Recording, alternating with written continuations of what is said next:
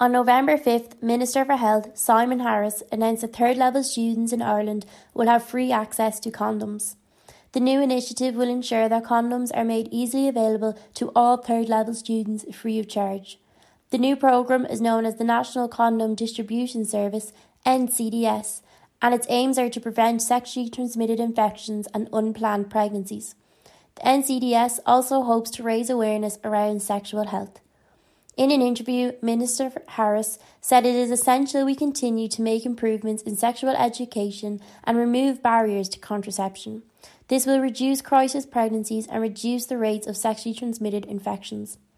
According to the HSE, the number of herpes diagnoses increased by 22% among 15 to 24 year olds between 2015 and 2018, while chlamydia cases increased by 14% and gonorrhea by 33%.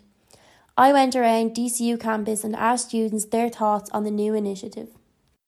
Do you think this a new initiative brought in by Minister Simon Harris is a good thing for third level students?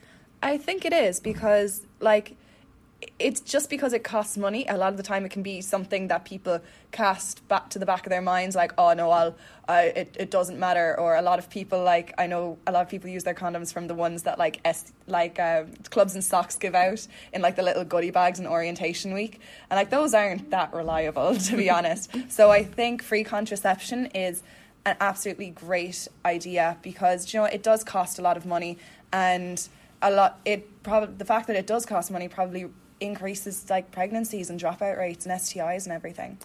Do you think that students will avail of this new service? Great if they did. I, I know I would definitely, and I know a lot of my friends would, and hopefully, hopefully they will because that's that's fairly important. I think it's a really good initiative that they started.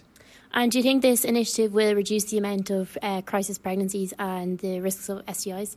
I think so. I mean, like there is an AIDS epidemic in Dublin at the moment, and hopefully, just having access to condoms will like help reduce that so much. I mean, like statistically, yeah, it should definitely work. So I hope that it does. You, as a student, did you hear about Simon Harris's new initiative to bring in free contraception for third level students? I heard about the the initiative through students themselves. I didn't hear it on the radio or anything, but I heard about it through students. Yeah, and. Uh, uh, I think it is a good idea. It kind of shows that um, our government showing us some respect and trust in us because you know Ireland in previous years has been so um, uh, so close minded about sex and people people like actually doing it if you understand what I'm saying it. You know because it used to be such a, such a trouble to even get contraception in Ireland. Like you had to go up into Northern Ireland. So I do. I think it's just